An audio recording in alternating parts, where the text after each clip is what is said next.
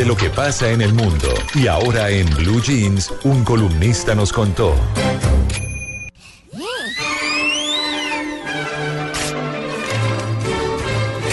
Bueno, esta columna de hoy, como todos los domingos, es una columna de reflexión que a mí me gustaría que la conversáramos eh, aquí entre todos, porque tiene que ver con el matrimonio y la soltería.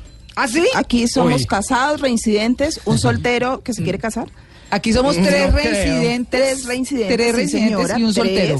Y yo creo Y que renegado. nosotros. y el- bueno, ¿se quiere casar o no, Simón? ¿O noviecita y ya? No, mírele esa cara, ya ni para qué. Arruga. Así Arruga esa cara. Pero usted estaba decidido este año que quería tener una novia, pareja, chévere, no sé qué. ¿Sí o no? Sí, pero sin compromiso. Relajado. oh, tranquilo. el favor. Pues sin. Que no estén oyéndolo, ¿no? Sin formalismo, sí, sin tú tienes que formalismo. decir, ah, también. Bueno, porque uno puede tener un noviazgo sin compromiso de matrimonio, pero Claro. sí con el compromiso de ser una buena pareja. No, no, tener una partner que, que sea una coequipera, como dice a veces Ay, no, me Mauricio. suena tan falsete usted. No, de verdad. Pero para qué no como rebelde, iglesias ¿no? y como Sí. estar ahí y venga y, for- y le presento y entonces la pedida de mano. Uy, no. Escuchen. Ya. No, bueno, ya que- saben. Ay, bueno. Bueno, no. Pero mire, mire, esta columna yo creo que eh, es eh, muy chévere porque de alguna manera lo que podemos analizar aquí es cómo somos unos buenos solteros y cómo nos preparamos para tener un buen matrimonio. Y por lo general consideramos que cuando nos casamos, lo ideal es simplemente mantenernos con nuestra familia con nuestros amigos, con eh, nuestra pareja solamente y nos limitamos solamente a eso. Y resulta que según diversas investigaciones se empieza a concluir que la mejor forma de mantener un matrimonio largo es teniendo excelentes relaciones sociales y mantener nuestras relaciones con nuestros antiguos amigos. Claro. Sí, señora. Pero claro. Ah, pues eso pasa mucho. Uno se, se novia y se olvida de los amigos. Los deja todos tirados por, por est- andar estrenando novia. Sí. Así es, dice, como la gente no está casada, hay que mantener habilidades para ser solteros felices cuando no están eh, casados, pero también es importante cultivar esas habilidades para mantener los matrimonios felices. Ambos tienen que mantener esas habilidades. Fíjese que eh, dice que según las cifras, en Estados Unidos, en 1960, los estadounidenses vivían casados un promedio de 29 años de los 37 años que transcurrían desde que cumplían 18 años hasta los 55 años. Ya. Esto representa casi un 80% del periodo eh, denominado la flor de la vida, pero para el 2015 el promedio disminuyó a solamente 18 años, es decir, que la gente se casa menos. Claro. Y yo me puse a averiguar las cifras en Colombia, por ejemplo, pues según nuestro último DAN, el del 2015, por ejemplo, en Medellín el 47% de la población está soltera. El 47. El 47%, Es muy alto, ¿no? que me parece Bastante. altísimo. Y, Bogo, y en Bogotá es el 44%. En todo caso, en Bogotá sería mucho más porque el promedio de gente pues en Bogotá es mucho más, Más grande, que en Medellín. claro. Pero eso es lo que nos No, y está aquí- además aquí hay mostrando. mercado para todo. Sí. Exacto. Aquí hay gente hasta con un solo ojo, cíclopes, y consiguen novia. Sí, claro. Sí, sí. Yo, en serio, yo le digo a mucha gente, véngase para Bogotá, que aquí, aquí hay mercado para todo. Pues Aquí esto- alguien le termina Aquí se desembala esa Pues soltería. fíjese que esa cifra justamente lo que dice es que todos esos solteros que están aquí y la gente que, que está soltera en otro lado, por ejemplo, y que quisiera casarse, bueno, podría conseguir eh, pareja aquí, pero lo que estamos viendo realmente es que en nuestro país, por ejemplo, el promedio de gente soltera es demasiado alto. Pero ¿qué es lo que pasa ahí? ¿Por qué la gente prefiere quedarse soltera? Y esta columna en el fondo lo que nos dice es, mire, la gente empieza en ese estado de soltería, pero para poder casarse uno necesita prepararse. Uno necesita prepararse financieramente, uno necesita incluso prepararse para poder cocinar para uno, su pareja y sus hijos en el momento en que lo tenga. Uno tiene que trabajar, una, tiene que tener una estabilidad y tiene que tener un buen trabajo para poder casarse. Por ende, hasta que la gente no tenga eso, no decide casarse. O que no haya cumplido sí, con sus metas individuales. Digamos, no es un tema de, de plata, sino yo logré esto que tenía pensado. Cuando uno está casado ya es más difícil, es mucho más difícil uno casado, no es que ahora me voy a especializar en dónde, Eh, no en tal sitio, ah, eso implica viaje, entonces no lo puedo hacer porque está casado. Y Claro. si tiene hijos, menos. Claro, entonces el análisis que el análisis que, que se hace en esta columna es bueno, listo. Hay muchísima gente soltera que está pensando en- y se preparan para poder casarse, pero realmente qué es lo que va a garantizar que la gente se queda se quede eh, que se quede casada, digamos que tenga un matrimonio estable y dentro de esa preparación está que mantengan la red social. se ha demostrado que las personas que se casan y no mantienen sus redes sociales es más probable que se divorcien que se divorcien no porque no encuentran en la otra persona, o sea, por lo general, cuando hacen esos análisis o esas eh, terapias de pareja, la gente lo que dice es, mira, no me gusta, me siento aburrido con esta persona, no, no siento que me pueda dar la estabilidad que necesito, pero en realidad cuando se hacen los análisis profundos, lo que concluyen es que la gente se aleja de sus redes sociales y no soporta la vida en matrimonio y se separan. Pero hablando de esas redes sociales son de las relaciones con los demás. De las relaciones No con los demás Twitter, sus- Facebook, no, eh, no, ah, bueno. no, estamos hablando de redes sociales, de esas relaciones que usted ha mantenido, por cara a ejemplo, cara. con sus amigos de, de universidad. Además, eso ventila las relaciones, ¿no? Claro. Eso es precisamente Claro. lo que dicen. Entonces dicen, para poder mantener un matrimonio estable, usted tiene que mantener esas redes. Y fíjese que hacían investigaciones en las que ponían a unas parejas, les decían, bueno, listo, vayas a celebrar San Valentín. Mm. ¿Y cómo lo va a hacer? Y descubrían que cuando las parejas, por ejemplo, estaban en crisis y tomaban ese momento para hacer, eh, para hacer esa celebración, lo que pensaban era, bueno, voy a ir a hacer una, una cena romántica, reencontrarme con mi pareja, tener un, un buen momento. Y hacían la investigación con dos tipos de parejas. Le decía, listo, usted váyase con su pareja solo a una cena romántica y pásela re bien. Pero además, a otra pareja, váyase con su pareja y con sus amigos. Y resulta que las que se iban con su pareja y con sus amigos la pasaban mucho mejor y se reencontraban en ese momento y la relación volvía otra vez como a renacer, pero por esas relaciones sociales. Claro, porque hay que oxigenarse, porque hay que llenarse de nuevas experiencias, de cosas No, mire quién que, habla. que piensan, que piensan los demás, pero además de eso, El buen hay- de Bachelor. mire, yo he analizado tanto ese tema que por eso estoy soltero. ¿no? Claro.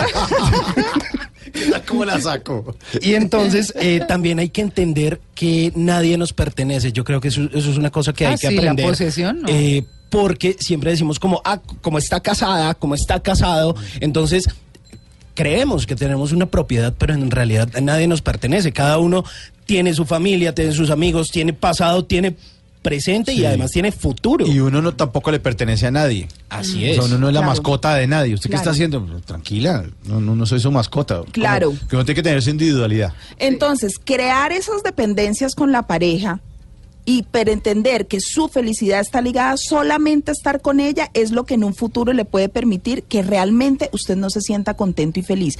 Declaran como las personas mayores de 50 años llegan a matrimonios mucho más felices cuando tienen relaciones de bienestar con sus amigos y personas cercanas y no solamente se enfrascan con su pareja. Entonces ella dice, no me malinterpreten.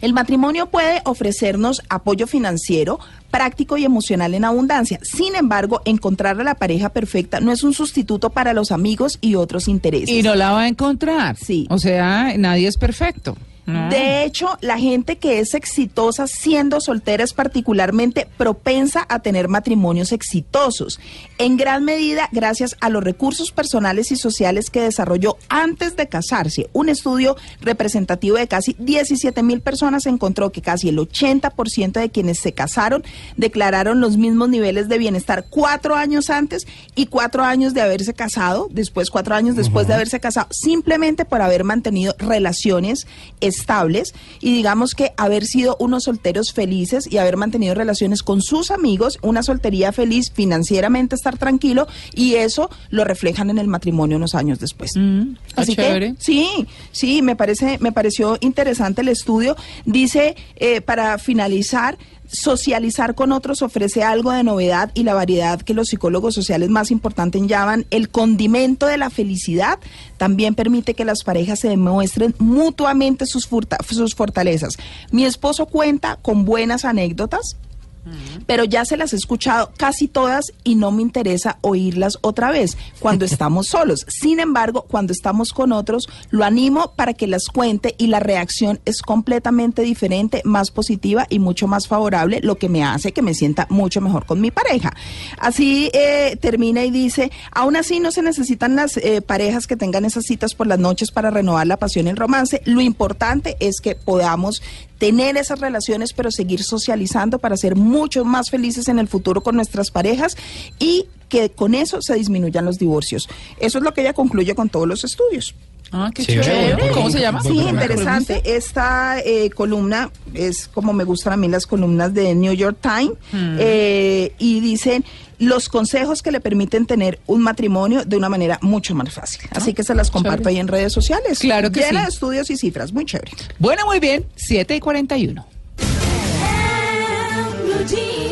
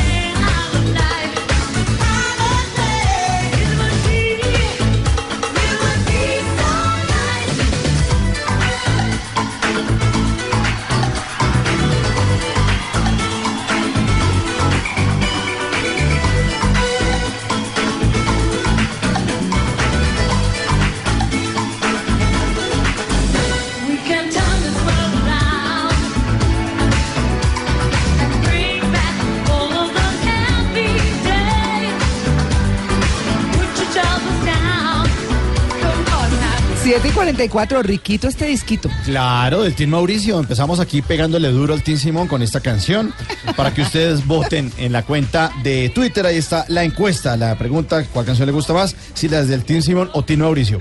Esta es mi propuesta para responderle al Team Simón. Es Holiday de Madonna, una versión en vivo del Blonde Andy Ambition Tour de 1990. Hoy que estamos hablando de idealizar, pues Madonna no es precisamente una perita en dulce con quienes la idealizan. Eh, resulta que hace mucho tiempo la diva salió del escenario y estaba entrando al camerino donde la estaban esperando algunos eh, fans. Uno de ellos se acercó, le regaló un ramillete de hortensias. Ella la recibió, se la entregó al asistente y dijo, odio las hortensias, tírelas a la basura. Ay, no. O sea, una delicia, yo le quiero presentar a mi mamá y todo. Esta es una versión en vivo de la gira de conciertos que empezó el 13 de abril de 1990 en Tokio y terminó el 5 de agosto de ese mismo año en Niza, en Francia. Holiday, Madonna, voten por el Team Mauricio.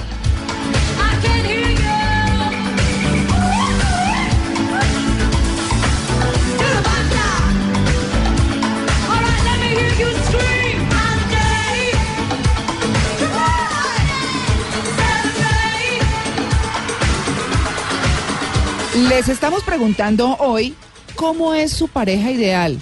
No van a decir, bueno, honesto, no sé, como una cosa distinta, como, como eso que llega del alma, de dentro, que uno dice, no mentira, yo qué les voy a decir, ¿qué, qué tienen que decir? No, digan lo que quieran. no, pero, pero salgámonos del- de lo de siempre, ¿cierto? Ajá. ¿Cuál es la pareja ideal? La que lo acompaña qué, la que no qué, La- no sé, cualquier cosa. De todas maneras, una persona ideal, ideal no existe.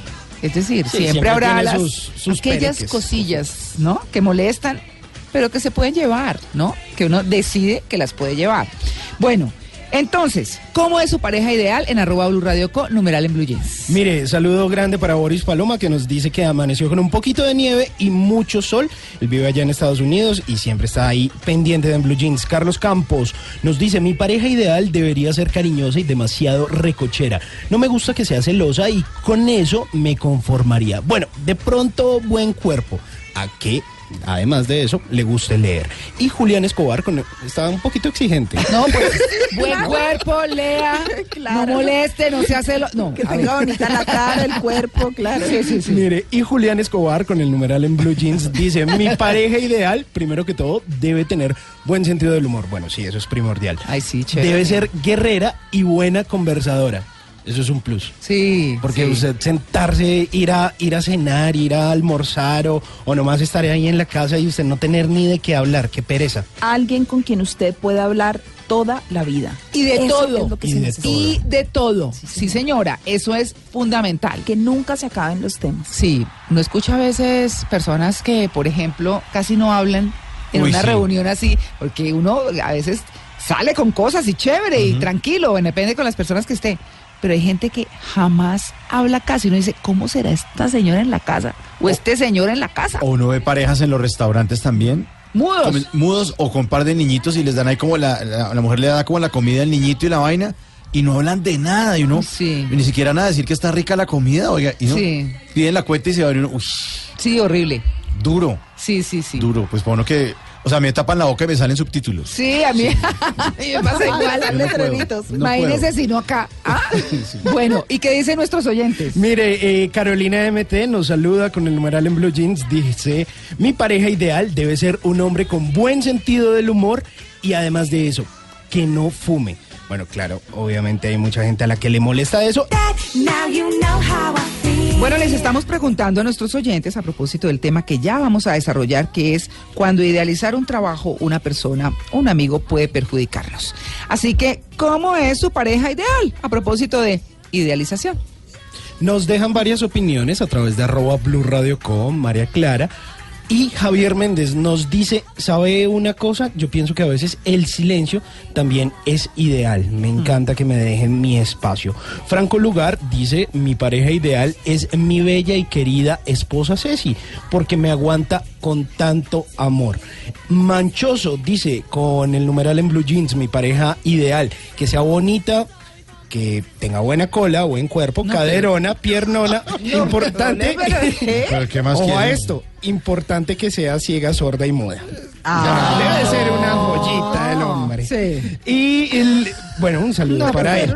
Y Joyería, sí. Alex eh, Grimanesa nos dice con el numeral en Blue Jeans, dice, me gusta que sea apasionado, romántico y divertido y por supuesto que me ayude a ser mejor. Y Zaira Roa Fajardo, para terminar estos comentarios, nos dice, mi pareja ideal, que tenga buen sentido del humor, que le gusten los deportes, que no fume y que también poquito trago.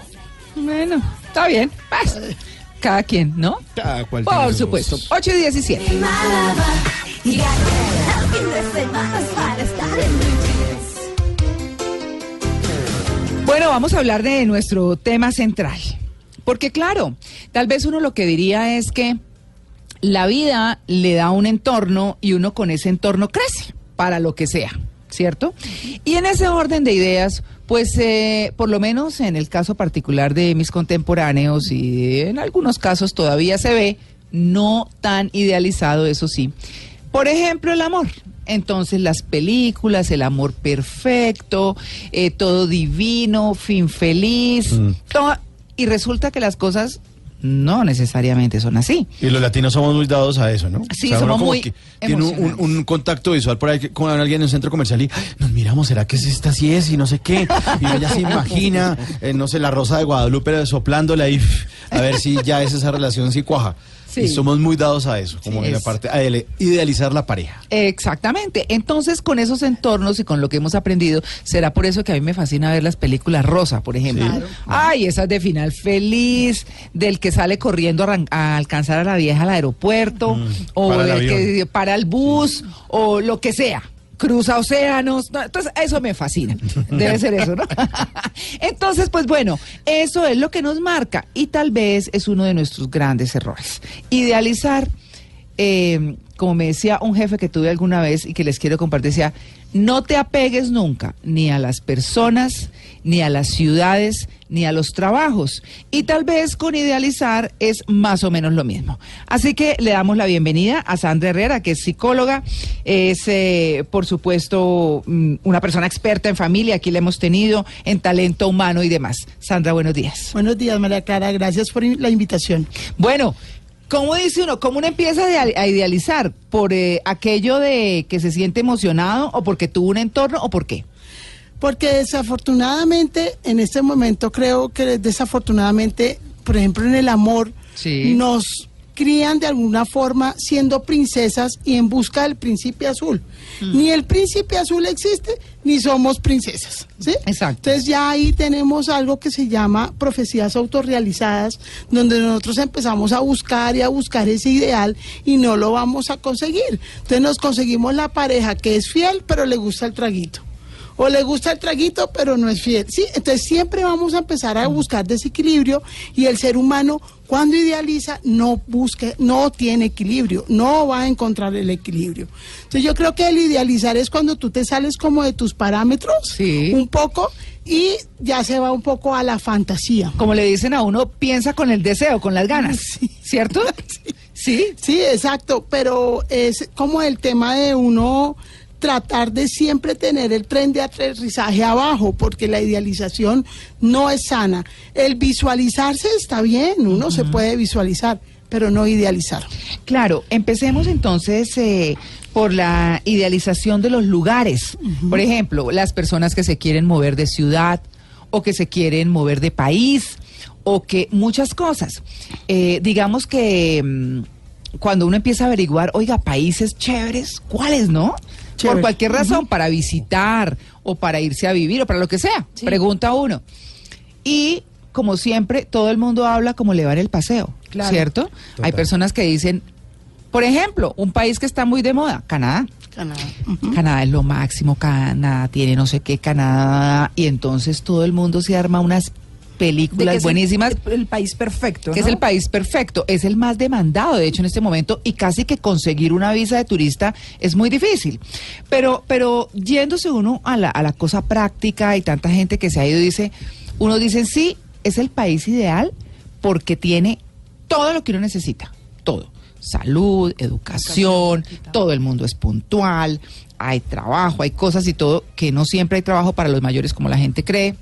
Y entonces cuando uno tiene personas cercanas que viven allá, unos adoran infinitamente el país, pero dicen sí, hay algo de discriminación, aunque es un país cosmopolita, totalmente cosmopolita, es hay, hay discriminación, por ejemplo, de los canadienses, sobre todo de la zona francesa, del Quebec, pues.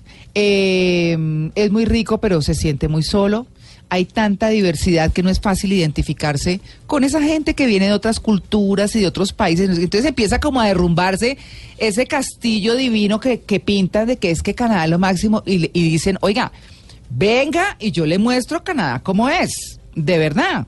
Y pues mire si se enfrenta a la cosa o no. Eso es lo que uno les escucha a las personas decir y más. Y bueno, cada quien elegirá para dónde agarra. Otros dicen, no, en España, porque en España no hablan español, es más fácil, es no sé qué, si se más. Bueno, no, vámonos para Centroamérica. No, eso está más atrasado que nos vamos a ir. No, pero otros lo ven como una oportunidad y dicen, no, es que en Centroamérica está todo por hacer. Claro, ahí está el No, trabajo. entonces chévere, entonces Costa Rica, entonces nos... Es decir, esto es un cuento de nunca acabar. Sandra, ¿qué hacer cuando uno tiene eh, idealizado un lugar o varios lugares o los oyentes que nos estén escuchando estén pensando en ir a- de vacaciones o, de, o irse a vivir, por ejemplo, que es tan, tan importante? Sí, yo creo que lo primero que uno debe hacer es mirar cuáles son las necesidades propias, ¿sí? Y si el sitio realmente cubre nuestras necesidades.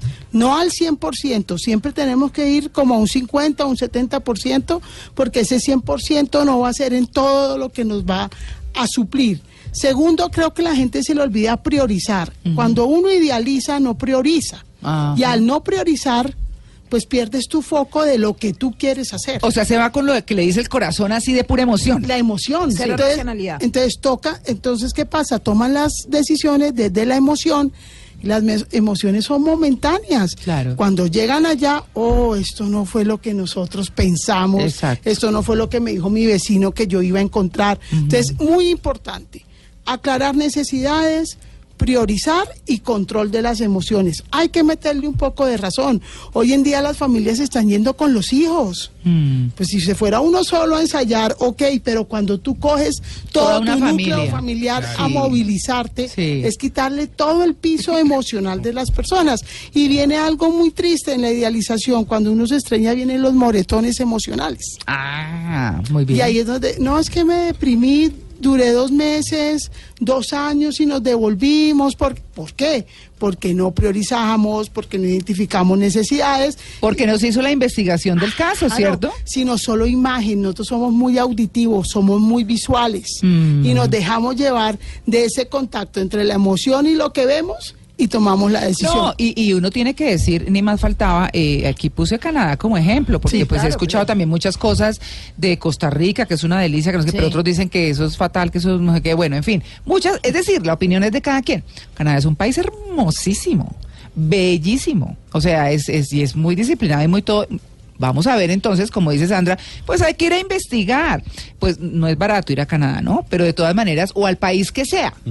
Uno tiene que ir antes, recorrer, de pronto hablar con una persona que vive ahí hace tiempo, que conoce, que lo lleve a todos los sitios, ¿no? Lo bonito y lo no tan bonito. Lo que pasa es que la gente toma la decisión desde que vas a un país y solo el turibús y comer rico. Sí. No, ese es, no, la realidad no es esa. No todo lo que brilla es oro, ¿no? Sí, claro. Eh, bueno, y entonces en ese, eh, en términos de, de esa idealización de sitios, que es de lo que hemos estado hablando, vámonos un poco eh, a mirar la idealización de los trabajos. La, idealiz- la idealización del trabajo se basa mucho también en la marca, por ejemplo. A veces ni siquiera lo que tú vas a hacer, sino yo quiero entrar a tal compañía. Mm. Eso es ser hermoso, es, es lo máximo. Sí. Mi top es llegar allá. Sí, está bien, tú puedes entrar, manténgase. Mira a ver cómo es el clima organizacional. Mm. ¿Sí? Como decía en una propaganda, no todos los lugares son para uno. Claro. Entonces yo pienso que uno tiene que estudiar la compañía, uno tiene que mirar cuál es su visión, su misión, eh, indagar un poco con la gente que trabaja ahí, va a haber gente que va a hablar bien, hay gente que no habla tan bien, y de eso hacer, tener la capacidad de discernir, que es otro punto importante, hay que discernir qué es lo mejor para nosotros. Hay compañías que tienen uno una muy buena fama y, y goodwill, como se dice en términos empresariales o de sala de juntas, y por dentro son un relajo, pero terrible, o sea, parece una tienda eso por dentro, Sí. ¿no? Y entonces entra el empleado feliz y se estrella con la compañía, que es Claro, un ¿qué, relajo. ha- qué hace ahí ese Sí. empleado? Pregunto yo, cuando ya llega y se estrella con algo que no quería, él había- lo había idealizado, pero no es lo que quiere. ¿Qué hace uno cuando ya está allá adentro? Él ¿No se tiene dos caminos. Una, uno, me quedo un tiempo, consolido y trato de proponer y hacer, o no, renuncio al- en el periodo de prueba y me voy. Claro. ¿sí? Sí. Pero lo ideal de la idealización es que tú te quedes un poco en ese sitio y trabajes por lo que quieres. Porque si tú solo quieres una marca, pues vas a durar un mes. Sí, ¿no? Claro, claro, es adaptarse como a las situaciones. ¿Y qué le puedo yo aportar y qué puedo transformar? Fíjate que cuando uno sale de la universidad, uno sale idealizado. Ah, sí. que Cambiar uy, el mundo. Van a pagar no sé cuántos millones. Sí. No, la vida no es esa. Sí. ¿sí? Ah. Uno tiene que ubicarse y empezar a coger control de la situación y en qué cosas yo puedo tener control y qué cosas no voy a poder tener control. Claro. Sí. Bueno, ese es un tema fantástico, ¿no? Sí, Vamos apenas en el duro, trabajo, ¿no? el del trabajo duro, pero hay más para hablar del trabajo con toda seguridad. 8 y 27, ya regresamos. Estamos en Blue Jeans de Blue Radio. Estamos hablando de idealizar lo que sea, personas, trabajos, lugares y demás. Ya hablamos de los lugares. Eh, vamos a hablar, hemos, empezamos hablando del trabajo, por supuesto, y hablábamos como de investigar un poco la empresa a la cual vamos a trabajar. Muchos eh, estarán diciendo, bueno, no, pero es que, que en esta necesidad de trabajo, pues donde haya trabajo, ¿no? Claro, Que eso también es un poco toque. lo que sucede. Pero bueno, cuando uno va a entrar a un trabajo, se puede hacer una investigación con diferentes personas que no siempre va a ser la total realidad porque otra es la que uno vive. Pero uno que tiene que tener en cuenta de uno mismo para cuando va a recibir un trabajo? Yo creo que primero que sea un reto más no una obsesión, ¿sí?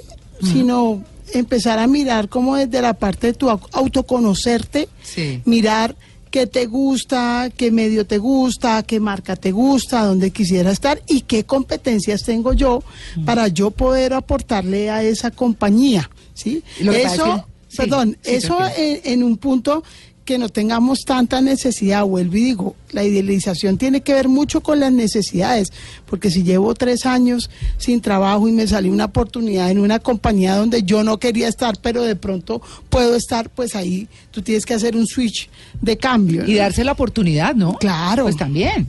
Sí, porque si no entras en algo que se llama los prejuicios y de alguna u otra forma eso influye en la idealización. Pero creo que es muy importante, importante es autoconocerse, tener autoconciencia de quiénes somos, qué talentos tenemos, qué competencias tenemos y qué tenemos para aportar. Porque también a veces esperamos es que nos den y nosotros no, no aportamos, ¿no? Claro, de acuerdo. Bueno, eso es lo que tiene que ver con el trabajo, ¿no? El, el- el tema de... Sí, de- y que no hay trabajos perfectos, ¿no? Sí, no, Las para empresas nada. no son perfectas, ni Sí. siquiera las de uno. Va, ponga una empresa y verá que usted también cometió los mismos errores de los cuales está quejando. Además, usted no va a poder evitar encontrar, encontrarse con personas chéveres, pero también con personas nada chéveres. Sí, claro. Es decir, y eso donde hay que lidiarlo. ¿no? No, Eso hay que lidiarlo. Es donde Sí. uno se adapta a estos temas. Pero los colombianos somos muy dados a estar criticando el trabajo, ¿no? Y a idealizar mucho, Mauricio. Sí. a idealizar y a ver el punto negro. Entonces entramos Sí. con una idealización durísima y en el primer punto negro que vemos, ¡chun! Todo se caemos. derrumba. Se desinfla, es que somos demasiado pasionales. A veces nos falta un poquito de racionalidad. Es que fíjate que lo que en la nota que estábamos escuchando de Juan Carlos, De Luis Carlos, de sí. Luis Carlos es pasión, es emoción. Todo lo que nos venden nos lo idealizan para que nosotros lo compremos, para Sí. que nosotros vayamos. Y ahí es donde tú estás, eh, tener, tienes que tener la capacidad de tener un filtro, de no caer en esa emocionalidad. Sí, esa es una de las cosas complejas. Pero bueno, y fíjese que un, un ejemplo triste de eso es cuando los papás quieren que sus hijos terminen en el colegio fulano y el muchachito no se adapta, tiene profesores que no le gustan o compañeros que le hacen bullying, pero el muchachito tiene que graduarse de ese colegio y también con eso pues lo que hacen es que la vida se les vuelva peor, que los niños Claro. pierdan su autoestima, que muchas cosas porque no salen del colegio fulano. Y así es con las carreras, los papás que influyen en que los hijos deben estudiar cierta carrera y si no, los padres no son felices. ¿Y dónde está la felicidad de y uno en los hobbies. Es que yo soy un futbolista frustrado y yo quiero que mi hijo sea futbolista. Uy, sí. Y el niño va, todos van para el norte y él va para el sur en el entrenamiento. ¿sí? Por ejemplo, uno en consulta tiene mucho, se le presenta mucho esas situaciones de los papás querer estar en ese colegio así el niño no esté feliz. Claro. Y, y uno tiene que llevar a los papás a hacer conciencia que no es el colegio. Claro. En todo eso el aterrizaje es durísimo, ¿no? Pero bueno, vale la pena. Hablemos de las personas. Y cuando hablamos de las personas, hablamos de los amigos, hablamos de los compañeros de trabajo, hablamos de la pareja, hablamos de todas esas relaciones justamente interpersonales que tenemos. Empecemos por los amigos. Por los A ver, la idealización de los amigos. La idealización de los amigos, uno entra con un, digamos, con un, con una idea de que sean leales, que sean sanos, que tengan buena posición, mil características.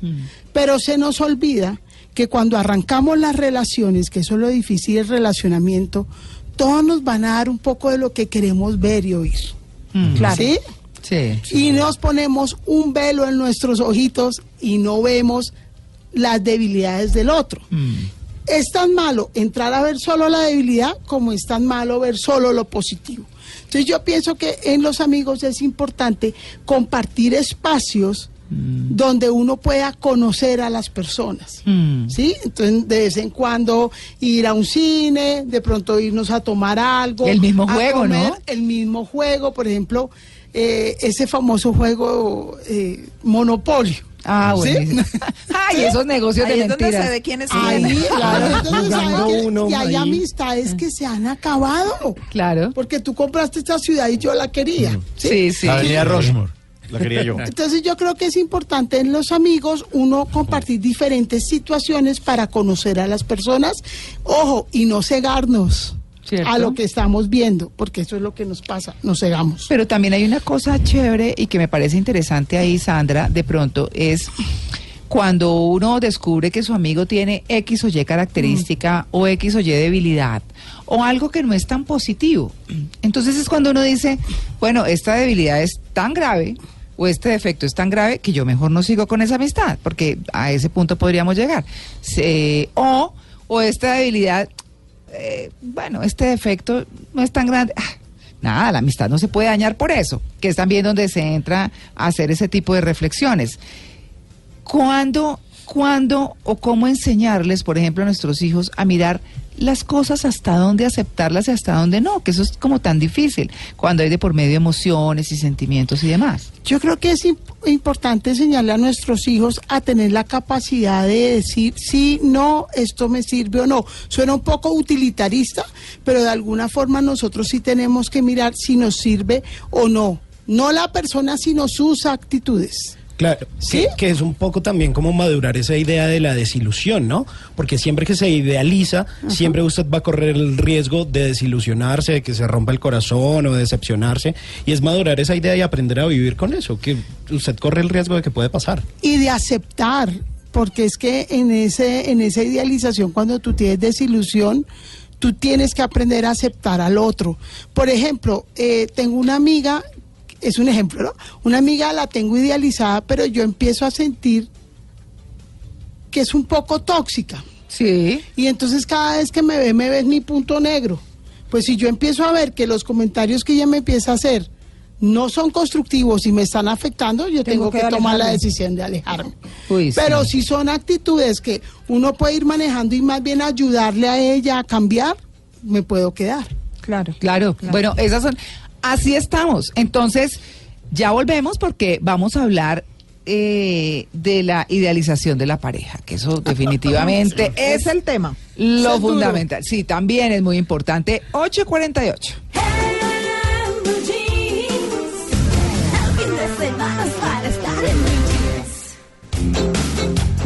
Bueno, se va Dayani a la carrera verde. Sí, ¿no, Dayani? señor. Corre, corre, Daya. Sí, sí, nuestra representante en la. Sí, claro, la, la carrera verde. la carrera todo. verde, la carrera. Sí. Chao, Chao, Daya, que gane.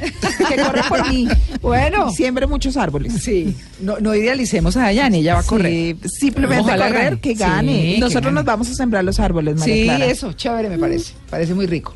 Bueno, y siguiendo, eh, eh, siguiendo con el tema de la idealización, Sandra, pues bueno, vamos a hablar y a cerrar con el tema clave, ¿no? El que nos mueve todo, que es el tema emocional y ese de idealizar a la pareja. Uno ha escuchado muchas historias de, bueno, eh, me casé con esta o con este y no era lo que yo esperaba o no era lo que se como se había mostrado, que eso puede ser otra cosa. ¿Qué pasa con esas idealizaciones? ¿De dónde vienen? ¿Cómo, cómo manejar y cómo aterrizar mejor en otra relación si es que hay la necesidad? Sí, mira, eso arranca de príncipes azules y princesas Hmm, y de un cuento de hadas. Hmm. ¿Sí? ¿Qué pasa? Nosotros ni somos princesas ni vamos a encontrar el príncipe azul. Uy, ahorita le brincan un poco de viejas que van a decir que como que no somos princesas. Nos gusta que nos traten como princesas, pero Sí. no somos princesas. Sí, ¿Sí? somos mujeres Entonces- comunes y corrientes. ¿Qué es importante? Mm. Tener claro que el amor debe ser real, no idealizado. Y no enseguecernos en la conquista, porque el problema está en el, en el, cuando en la etapa del enamoramiento todo lo pasamos. Claro. Entonces tenemos un inicio de relación, nuestro novio se toma un trago, nos pega a los 15 días de estar en la relación. No, eso fue el tema de trago. Entonces empezamos a justificar Y una serie excusarnos. a- de acciones que la persona nos está presentando, sea el hombre o la mujer, y empezamos a negociar nuestros valores y nuestros, nuestros fundamentos y argumentos de vida. Sobre todo es que en esa etapa de la idealización es el momento en el que usted cree, María Clara, que siempre va a cambiar. No, él es así, pero él va a cambiar, él va a cambiar. Ah, Resulta sí. que nunca cambia, se queda uno encartado. Y además pasa otra cosa, Sandra, y es que cuando uno conoce a una persona o una futura pareja o un amigo, pues esa persona le muestra lo mejor, ¿no? Claro. O sea, van a decir, mucho gusto, yo soy mal geniado, eh, yo eh, soy perezoso y medio rabón, ¿no? Eso de rabón. Hola, ¿qué hubo? ¿Cómo estás? Van a No sé decir, tanto". estás interesante. claro, eso me gusta. Eres muy sincero. Claro. Entonces uno solamente ve eso Claro. tan bonito de la, del amigo o de la futura pareja y no alcanza a ver el lado oscuro. Por eso dicen que uno no debe ni irse a vivir ni casarse en la etapa del enamoramiento. Exacto. Porque es una etapa falsa entre comillas porque estamos vendiendo lo mejor de nosotros, pero porque hoy en día no duran las relaciones, porque en el amor real se acaba la idealización, se acaba la admiración. Y hay un poco de decisión de trabajo por esta relación, eh, trato de llevarme lo mejor posible con esta persona por la que, por quien tengo un sentimiento especial, ¿no? De todas maneras. Sí, fíjate que hay relaciones, por ejemplo, cuando está la conducta explosiva de alguna de las dos parejas, que todo el tiempo es como a la mala hablándote y que tú tienes que actuar y te habla feo. Sí, uno, no, él va a cambiar. Bueno, hagamos acuerdos, hagamos esto. Eso tiene un límite. Claro. Eso no es para toda la vida. ¿Qué es lo que pasa? Que si nosotros no rompemos la idealización, terminamos siendo dependientes afectivas y metidas en un hueco o metidos en un hueco muy harto de donde no vamos a poder salir fácil. Entonces yo les recomiendo que se muestren tal como son. Uno tiene que ser auténtico. Bueno, y si no se muestran tal como son, ¿cómo descubre uno? Porque los que se han casado habían dicho, uy, esta no era lo que, o este no era lo que yo Mira, pensaba. María Clara, siempre hay señales. Sí. Que uno se haga loco Es es otra otra cosa. cosa. Claro, es medio Pero de desde que tú empiezas la relación, Sabes. hay señales que uno tiene que interpretar. Ojo, ahora no nos vamos a volver todas Sí. como un checklist todo el tiempo. Paranoicos. ¿eh? Pero sí hay algunas cosas que son fundamentales y sobre todo lo que tú tengas que negociar, tu eje fundamental no te sirve. Hay características que son irreconciliables. Sí, por ejemplo, las no. reacciones, Sí. el de pegarle a una puerta, el de gritar. Sí, pero hay gente que es parchuda. Hmm. Bueno, ¿yo voy a poder vivir con la parchudez o no? Sí. Sí, es algo que tú puedes manejar. Parchuda, para quienes no saben el término, porque de pronto es muy bogotano, una persona parchuda es como la persona hipócrita, como la que se muestra como no es, pero es de otra forma. Bueno, en fin, ¿no? Eso es un No, y también parchudo. como un poco estamos felices, pero yo hago mala cara porque quiero. Sí, Ah, como un y que le punto- gusta aislarse Me también. refiero un poco a parchudez a esa parte, como hacer el centro y voy a cambiar mi actitud para que los demás sientan que Sí, yo estoy eh, acá. Generar lío Claro. por todo. Sí, conflicto, show, ese tipo de cosas. Bueno, pues bueno, ahí está el tema. Eh, no idealicen, averigüen, piensen mal un poco, como dicen, piensan mal, Sí. piensa mal y acertarás. Escuchen en su sexto sentido, escuchen su corazón, ¿no? O no muchas veces la eh, como dices- Corazonada. Sí, le dice, oiga, esto tal vez no, y uno se hace el bobo, entonces no se haga el bobo, piense que eso tiene su sentido. Sí, y además ¿no? pensar que uno no va a encontrar el amor de su vida, sino va a construirlo. Exactamente. La gente, la gente sale, ay, príncipe azul, lo encontré, me voy a casar. No. No, eso es construya. una construcción. Si usted no la construye, no la va a tener jamás. Yo Exacto. siempre digo, construyan relaciones, no compren relaciones. Cuando uno idealiza, compra. ¿Cierto? Entonces uno lo que tiene es que construir relaciones, aceptar, pero tener límites hasta donde aceptamos. Bueno, Claro, no idealizar, reconocerse con sus debilidades y sus fortalezas, pero también reconocerlas en el otro, Ajá, ¿cierto? Importantísimo. Importantísimo. Sandra, muchas gracias. No, a ustedes por invitarme. Muchas gracias. Bueno, es Sandra Herrera, psicóloga, que nos acompañó hoy para hablar de este tema tan complejo, idealizar. Ocho, no mentiras, nueve en punto. Ya regresamos, estamos.